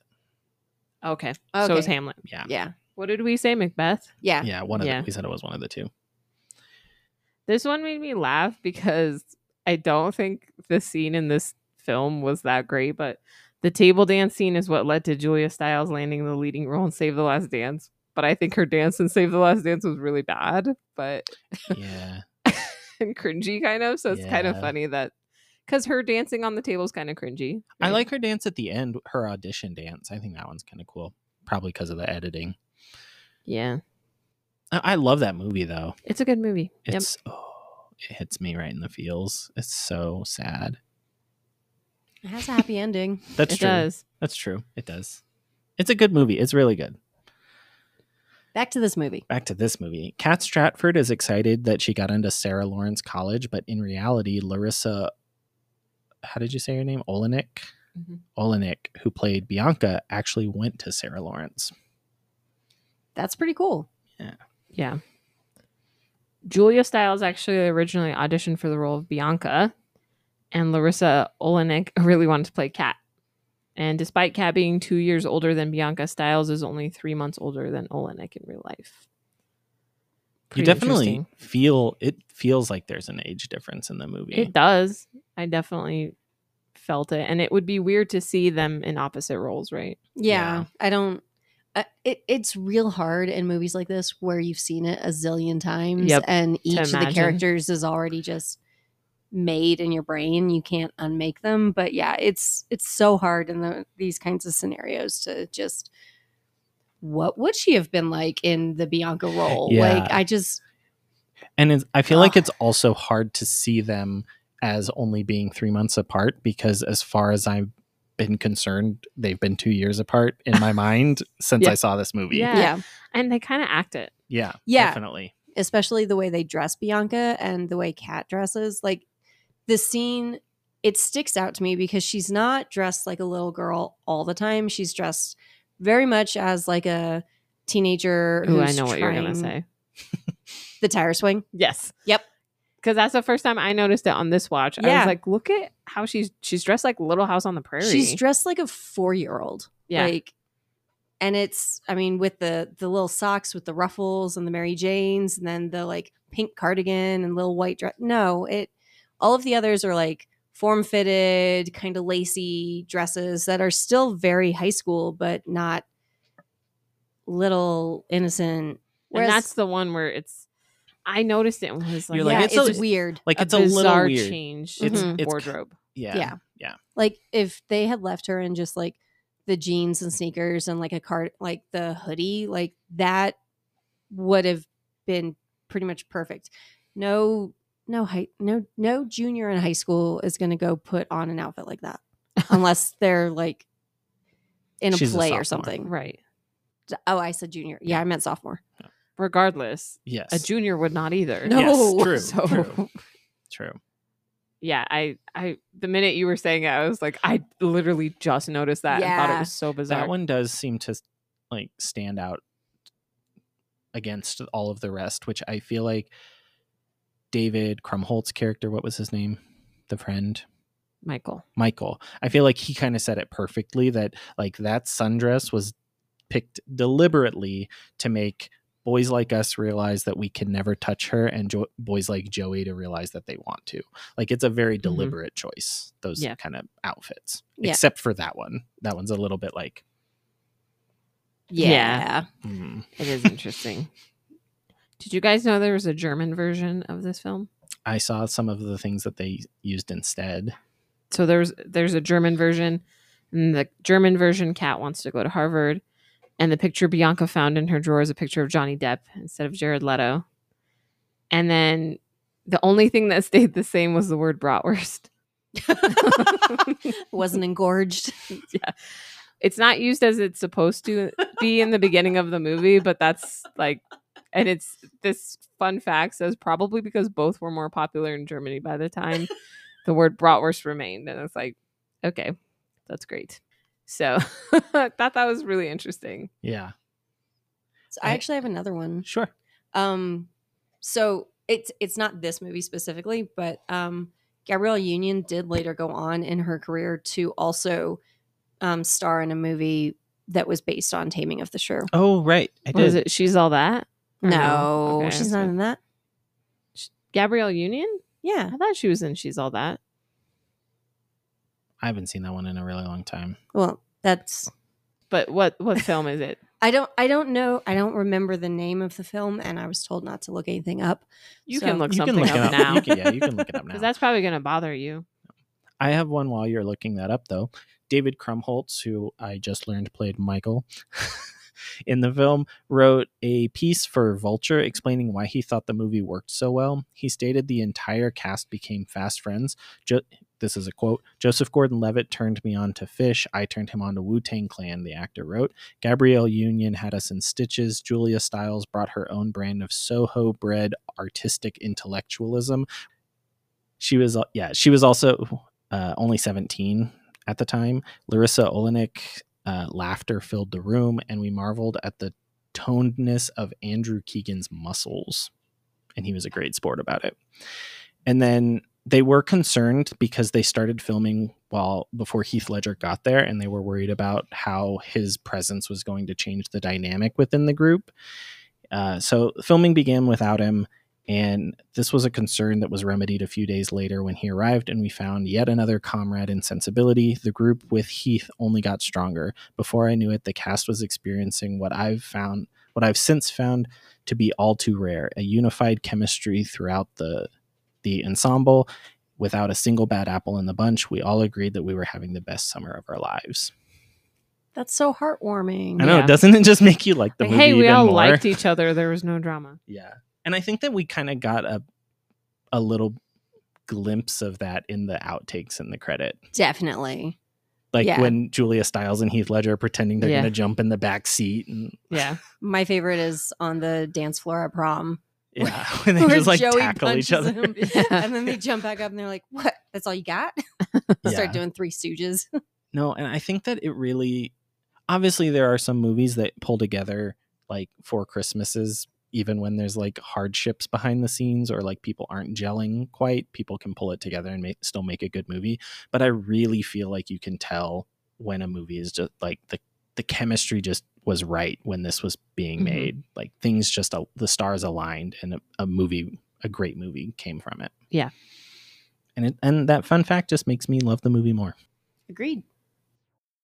All right, so Amanda found the movie that, that Gabrielle Union was in. What was it called? I did. It is called Deliver Us from Eva, and Oh, it I've has heard of that LL movie. Cool J in it Ah. Oh. as Patrick, I remember that. or excuse me, as Ray.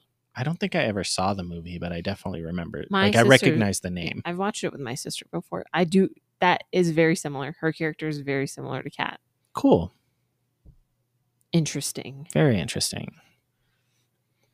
The house that was used in the film for Bianca Cat and their father still stands at 2715 North Jeanette in Tacoma, Washington. Both the interior and exterior of the house were used in the film, and I looked it up on Zillow.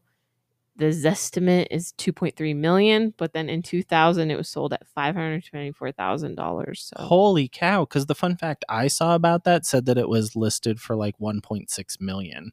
yeah, it this estimate now says 2.3 million, but in 2000 it was even half a million. That's so that was like a year after crazy. the film. Yeah, It was sold for that much, so that was really expensive at the time. Yeah. That was very expensive. Now Oh, that's But like it's thr 3,800 square feet. I could It has find five something more bedrooms than that in and four downtown. bathrooms. and has a really sweet view and deck with a Wraparound. hot yeah, tub. uh, yeah. wraparound. And a Porch. tire swing. I was gonna say Yeah, and a random tire swing that teenage girls definitely don't need. That teenage girls in that film mope on. Yeah. Just stay in your room and mope. Like, So I just noticed reading this fun fact that Cameron's last name is James, so he is Cameron James, not James Cameron. Did you know that Joseph Gordon Levitt speaks French fluently? That was gonna be my fun fact. Oh, sorry. That's okay. So obviously he's the f- French tutor for Bianca, and he doesn't know French, but Joseph Gordon-Levitt does speak French fluently. well, he is basically perfect. So He's Imagine playing in- Jos- Joseph Joseph Gordon Levitt playing Cameron James, pretending to not know French, but he does know French, so he's trying to speak bad French, but I thought about that in the scene where Bianca's like, Speaking maybe it's perfect maybe French. it's stuck up your butt. like, when are you going to ask me out? And just thinking about like he knew everything she was saying, yeah. but I, I wonder if he was fluent at the time because he was very young still. But Maybe he also has a baby face, so maybe he wasn't. he that was young. I also didn't on actu- Jeopardy and did a great job. So I didn't know that. yeah, you should look up his episode because he has really long hair in it, and he's like, "I'm really excited to be here." The first thing I remember him in was uh, Third Rock, Third from, Rock the from sun, the Sun. which I think he had long hair in that. he did. Yeah. He was the oldest of the group, yet in the youngest body, and was Mhm. pissed because he couldn't yell at everybody and make them do what he wanted. Yeah. I've never seen Third Rock from the Sun. it's hysterical. I'm gonna Oh. have to put it on my list then. yeah. I need something like that. Yeah, it's And it's, a straight ni- up hysterical. It's like a '90s sitcom, Right, but Yeah. it's not Which your is just typical good. sitcom. Yeah, but it's like the, this family of aliens come down and they all get put in these human bodies, and so like Joseph Gordon-Levitt is the oldest, but he's in the youngest body Oh, and stuff. And there's a girl Sally. who's who's like super hypersexual. Right, except that like I mean, she's not a female alien. Right. Like yeah, she's a male alien in a female body, and In so a that's, human human cool. female body. so that's why she's like hypersexual and stuff. oh, because she Oh. keeps discovering things about herself. Like Oh, And you would probably recognize the actress that plays her. I cannot think of her name to save my life. no, and then you also have um uh the the mailman who is the guy from Jurassic Park who gets eaten like immediately. Uh, Oh, Yeah, it's funny. You should check it out though. I had no idea it was like a '90s thing either. yeah. yeah. It's it was one of it's the shows you how shows much that, I know that about we it. would watch. and it has strong female characters and Yeah. ridiculous hysterical men. I'm gonna put it on my list. I already wrote it down for watching. But anyway, so yeah, Joseph Gordon-Levitt went from playing like real nerdy, like awkward, socially fringe characters to Oh, yeah. now being a leading man who is just like fawned over. he's in one of my guilty pleasure movies that I want to do at some point called Premium Rush, where he plays a bike messenger. It is a good time. Yeah. he's a I've never even heard bike of messenger it. who ends up getting something that has to do with drugs and that so people are trying to get it back from him. Oh, And so he's like on the run. It's really entertaining. I definitely did not appreciate the talent and attractiveness of Joseph Gordon-Levitt in this film. Oh yeah, no. He was definitely like he this definitely scrawny- wasn't the one that I was nerdy like, guy. oh, he's really cute. No, I I, don't honestly I was don't- kind of like, mm. I don't think he hold, holds a candle to Heath Ledger in this movie. right. Like Bianca should have been going for Patrick Dean. yeah. yeah. I also I one thing I noticed and thought about in this movie was like obviously we learned that Patrick has like a lot more depth to him and he's a much more caring person. How did he end up with this like bad guy crazy person persona in high school? because he probably just was quiet and didn't But he's like talk to anyone. playing with the fire and smoking cigarettes and drinking beer and like playing with a knife and stuff, but then you find out that he's actually like this really genuine nice person.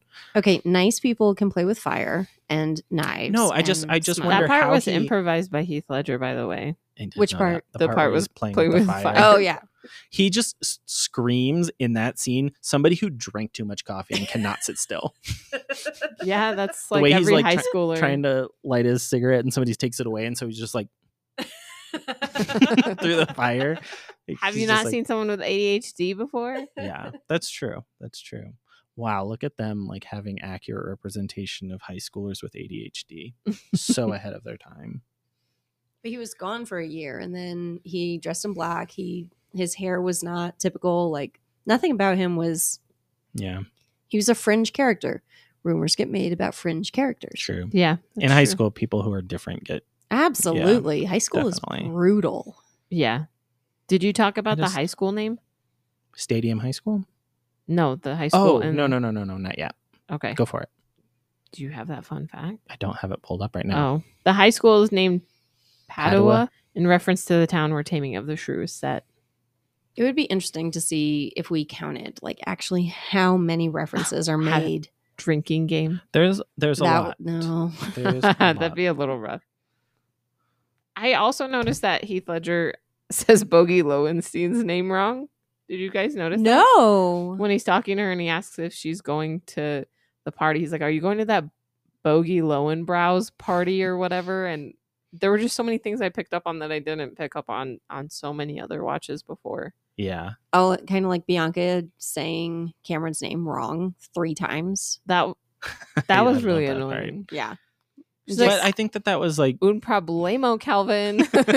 Curtis. yeah. No, I think that that was part of her character though, just the fact that she was like very clearly using him Yes. and was being very selfish in that moment that she didn't even pay Care to attention know his yeah, name. care to know his name. yeah, he could provide her with a service that she desperately wanted, and that's all she cared about. And that's that's Hmm. kind of why I say she has grown the most Yeah, from beginning to end of the movie. definitely. So here's the the quote about like all the different names used in the movie. So several of the names reflect the Shakespearean origin of the Taming of the Shrew. Bianca and Kat's last name is Stratford, which is William Shakespeare was born in Stratford up, upon Avon, I guess. Patrick's name uh, last name is Verona, which is the birthplace of Petruchio in the corresponding who is the corresponding character in the play. And the high school is obviously called Padua, which is the city in which the play is set. And the two sisters' names, Katerina and Bianca, are the same in the play. I think we should count the references. You Not wanna right now. Go back and do it right now. Yeah, let's go watch the movie again. Okay, guys, we'll be back in a little bit. Just kidding. And however many hours the runtime is. That was it for me for fun facts. Do you have I any more? had some. I just lost them trying to find that other one. Let me find it real quick. So while you're looking, I'm gonna let y'all know this real quick.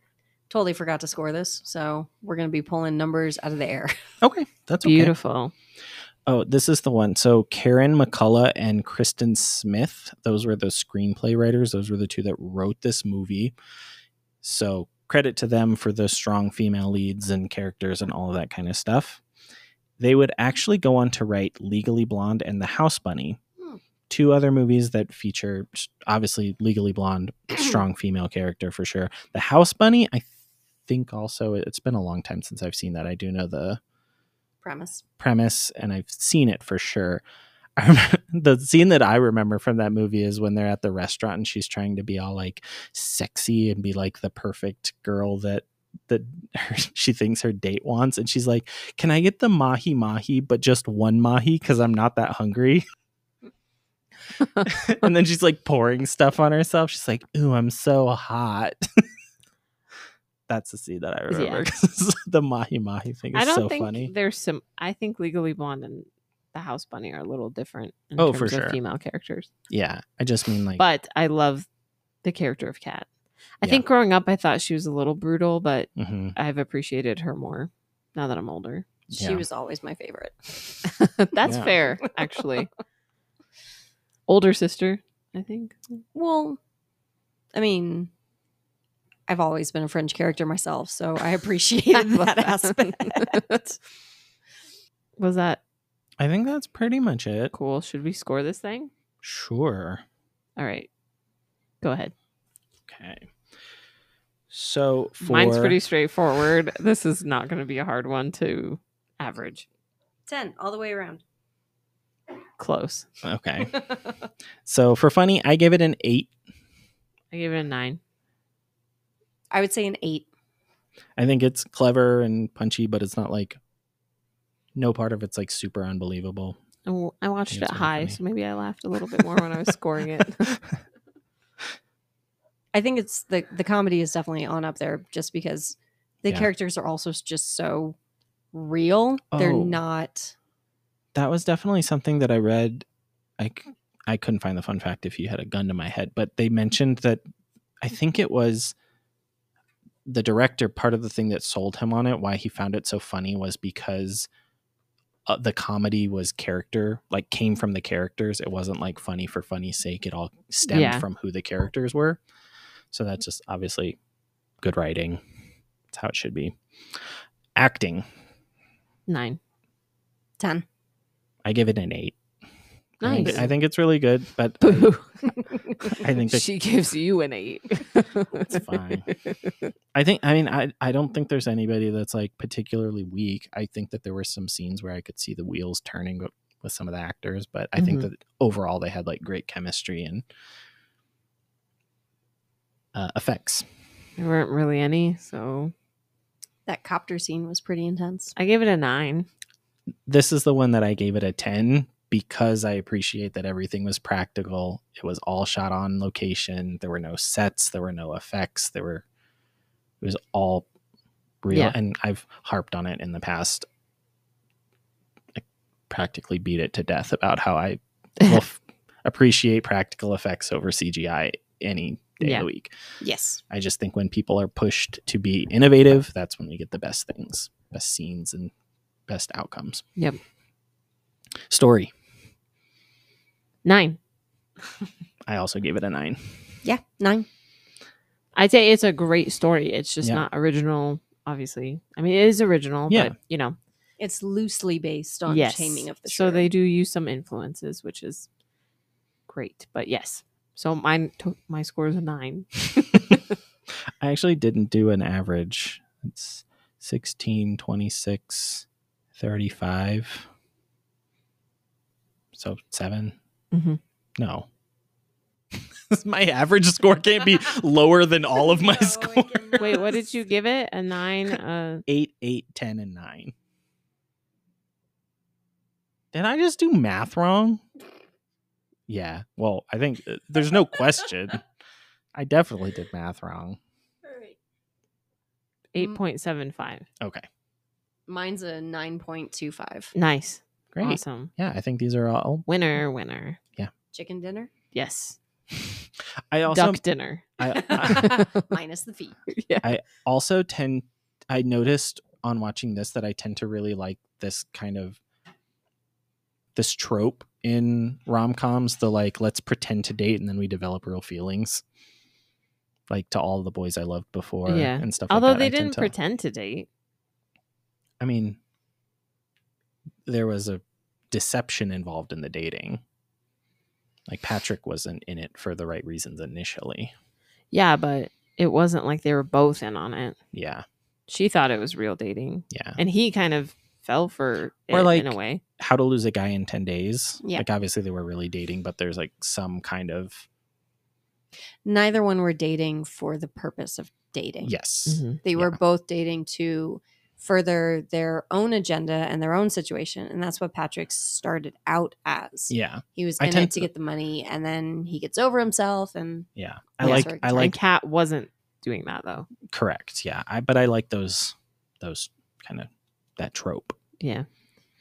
Although I So- feel like in the real world it wouldn't go down like that. Like I feel like in the real world it wouldn't be that easy to get over oh, a for betrayal sure. like that. Oh, for rom coms sure. are never about the real world. I know. Yeah. it's a break from reality. That's what a So- movie is. I guess last thing on the agenda is this new section that I'm trying to incorporate in here. And if you guys hate it, let us know. It's sto- You were asking me and Amanda and I was like, Yeah. "Oh, well, obviously, I would be speaking to both of you as well, but also anybody else listening. This weekly obsessions thing, I want a new name. I've kind of like been brainstorming for something else. I got some feedback from work, and I'm thinking something like the weekly a la carte because it's kind of food based and but also separate from the main topic that we're talking about. So it's re- unrelated. Or like somebody mentioned off menu or something like that. Mhm. So I don't know. secret menu." Yeah. So obviously we can do like the last couple months since we've been gone for a while. It's not like we've been gone for a week. So have you guys had anything like TV shows, music, new hobbies, things that you're interested in? Can really be anything that's kind of been on your mind. A new band, a song that's been stuck in your head, anything. um that not really a song or and, uh, for the past few months i i changed direction so many times i'm no can't do that um but lately i've uh started watching parks and rec again I love that show. just because it we we all need more of leslie nope in our own personalities like her Mm-hmm. Mhm. just innocent tenacity and resiliency is so needed in times where you- you're just having a hard time. So Yeah. it's just it's such a happy go lucky show that also has meaning and serious relationships in it. Yeah. I would argue that I love Parks and Rec more than The Office. But some people think I'm wrong and The office just feels too real, so I'm just like, nope, can't do this mess. I could just Yeah. I just never The Office never resonated with me the way that Parks and Rec did. yeah. You've also never had an office job. That's true. so That's, for me, that's true. sometimes watching things like Office Space But I've also or The Office, I've also never worked for the Parks and Recreation Department. no, but I feel like The, but the the true Parks and Recreation Department probably doesn't goof off as much as these Oh, people yeah. do. Yeah. Like, you know, like Ron Swanson basically hiring April to does nothing. fuck up all of his messages is not something that would fly. Yeah. Yeah. I Or don't know. like Andy. I actually just watched the episode the other day where he's like, Did you know that the food we eat turns into energy? That's pasta. That's tacos. it's like just listing off all these foods. Uh, the last time you liked Chris Pratt. No, he redeemed himself in the new Guardians Oh. because okay. Star Lord admits that he. you you didn't like Chris Pratt for the same reason that Amanda hated Ben Affleck for like 20 years.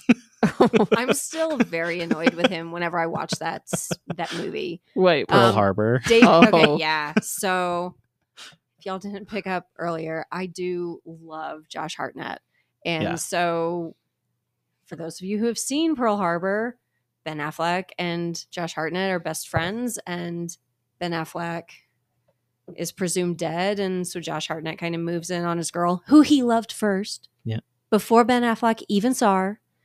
But then Josh Hartnett dies for Ben Affleck, and I didn't think Ben Affleck deserved that. So yeah, You know what I thought at the end of that movie? I thought Kate Beckinsale didn't deserve either of them. facts. she was in a rough position. yeah, she was she did not have an easy choice, but I still think she made the wrong one. I mean, I just I was like, man, you are. I mean, I get that she's supposed to be like in love with both of them, but I thought both of them were like stand up guys, and she kind of played them a little I bit. don't think so. How did she play them? She was confused, She, yeah, she was confused. You're right, but I and it was a I was freaking just like- war zone. I was just like, Yeah. man, both of these guys are good. Well, You- you don't deserve either one of them. No, Well, no, no, I- no. I dislike Chris. I disliked Chris Pratt because Star Lord ruined everything in In, Avengers. yeah, You could have just held in your anger for two more seconds, dude, and Thanos would have been done. yeah. And then everybody would have lived. And guess would've what? been no they could have brought second Gamora movie. back. So he single handedly ruined the he world. did. He did. So that's And why I he's- hated him. And he's like, li- he seems like he's been scientifically engineered to be annoying.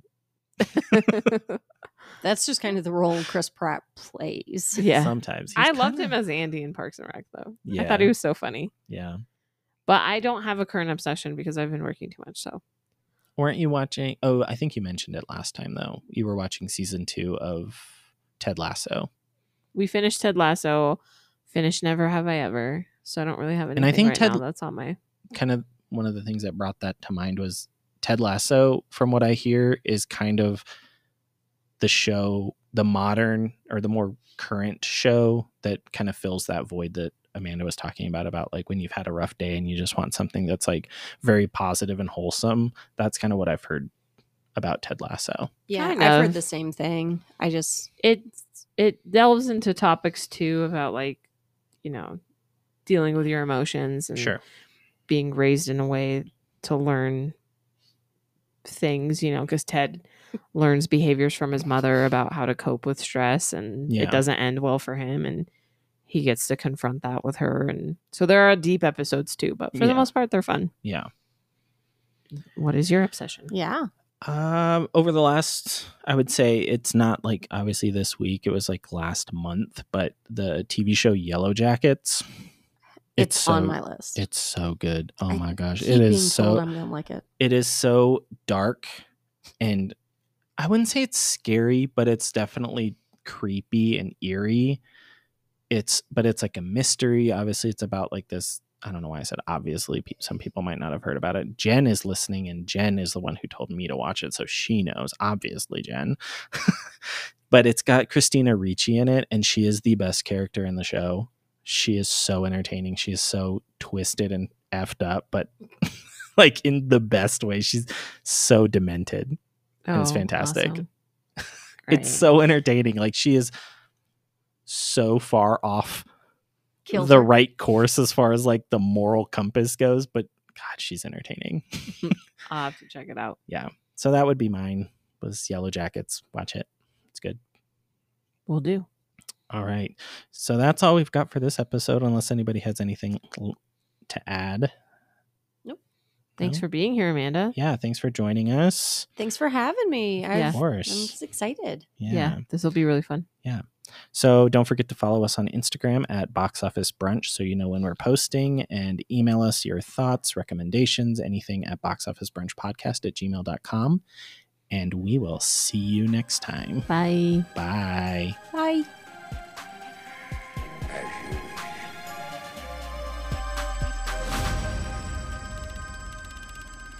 Can I get a mimosa?